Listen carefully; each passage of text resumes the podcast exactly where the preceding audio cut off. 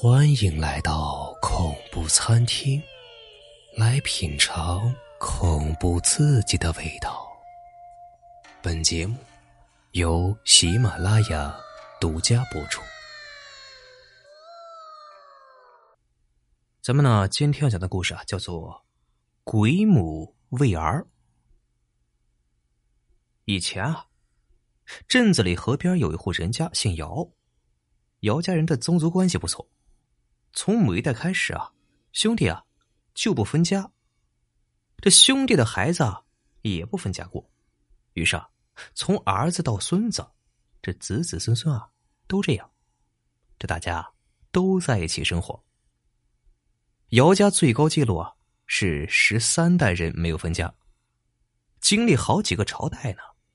每个朝代皇帝啊都要表扬他们，赏赐他们。正因为姚家十三代不分家，所以啊，众人都赞美他家是一门姚家。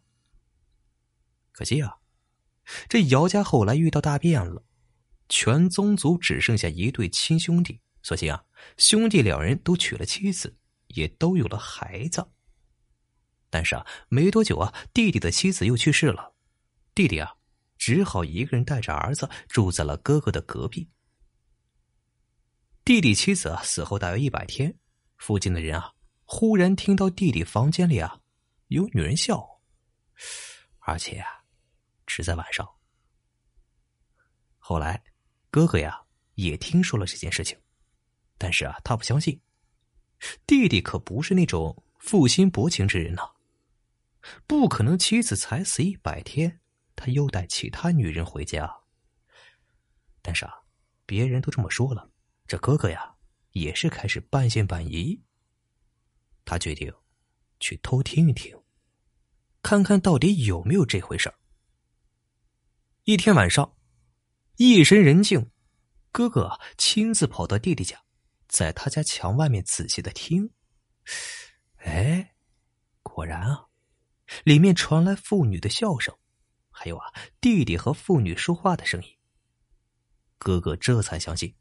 原来啊，弟弟家里啊来了女人了，嘿，这哥哥呀可就沉不住气了。天亮以后就找到了弟弟，也不拐弯抹角，直接说：“我们姚家虽然突然没落了，这家中啊也没什么人了，但是啊，我们毕竟还是一门姚家，这个招牌还在。你虽然丧偶了，想要再找妻子，我能够理解，可是啊，你至少应该等一段时间呢。”现在弟妹刚去世百日有余，这尸骨未寒呢，你就半夜和其他的女人调笑，嘿，对得起你的妻子吗？这不是辱没了门楣吗？这不等于拆了自个招牌吗？弟弟听哥哥说完之后啊，站起来哭着说：“啊，哥呀，你说的不对呀！我这晚上确实和女子说话，但是那个女子不是别人呐，正是我死去的妻子啊！”这哥哥一听啊。是瞪大了眼睛，不敢相信，赶紧问弟弟是什么情况。弟弟啊，正色的说：“这妻子死去之后，刚满一个月，这晚上他听到一阵的敲门声。一个女人说：‘这儿子还小，没有奶喝，不忍心啊看他受苦挨饿，所以啊，来喂喂他的儿子。’嘿，这声音很熟悉啊，正是他死去的妻子，因此啊，他就打开了门，让他进去了。”他呀上了床，喂了孩子，直到儿子吃饱啊，他这才离开。一开始啊，他很怕，这后来啊就慢慢的习惯了，而且还能说说话。但是啊，他毕竟不是一个人呐，所以啊，这看起来很奇怪。他又惊奇又是害怕，还不敢告诉哥哥，害怕吓着他。这哥哥听完之后啊，摇了摇头。默默的走了。这哥哥呀，不是被吓到了，也不是震惊，他是觉得呀，这弟弟疯了，更觉得呀，弟妹有问题。哥哥细想，这家族中仅存自己和弟弟，现在啊，弟妹已经死了，还来缠着弟弟，这肯定是要害死弟弟啊。想好之后啊，这哥哥回家磨了刀，做好了准备。晚上，哥哥带着刀悄悄的来到弟弟的家门口，埋伏在大门左边。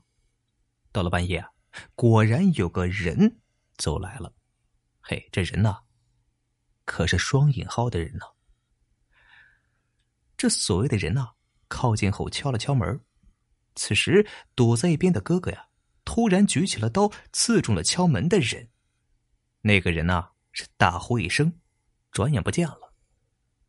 哥哥见没有杀掉弟妹，也只能回去。第二天早上啊，哥哥起来看。只见弟弟家门口啊，是血流满地。弟弟出来后啊，也看到了血迹，忙问哥哥是怎么回事。这哥哥呀，也不隐瞒，把自己刺杀弟妹的事情和原因都说了。弟弟听完之后啊，觉得对不起妻子，但是啊，无可奈何，两人决定啊，去找找看。于是啊，兄弟两人顺着血迹，沿途去找。只见这血迹是一路不断啊，最后直到一处墓穴，而这处墓穴正是埋着弟弟妻子的地方。再看看墓后面，则是弟弟妻子的尸体，他身上戳了一个洞，流了很多血啊，已经死了。巧的是啊，弟弟妻子的父亲和弟弟来祭奠，发现兄弟两人都在，又看到了尸体，两人是大怒啊，到了县衙报官。弟弟哭诉，把事情经过都说了。无奈啊，这丈人和小舅子觉得荒诞，认为啊他在撒谎。县令听说两人的话，又听了兄弟两人的解释，嘿，也觉得离奇。他说呀，这死人怎么可能复活呢？又怎么可能继续喂孩子啊？又怎么可能从这棺材里出来？是不是被你们杀的呀？我还真不信了。打开棺材来看看，也许啊，只是和你妻子很像的女人罢了。于是，县令派人打开了棺材，发现里面啊，果然空空如也。如此看来，弟弟的妻子啊，真的是死后复生，又去喂孩子，又被哥哥杀了。可是如此解释，上面怎么会信呢？这案子是怎么结呀？县令没有办法，只好把兄弟两人抓了起来，关在狱中。没过多久啊，兄弟两人无故死于狱中。这仵作检验啊，两人身上没有任何伤口，也没有中毒。哥哥的妻子后来改嫁，兄弟两人的孩子呀，因为无人照顾啊，所以啊，饿死在家里。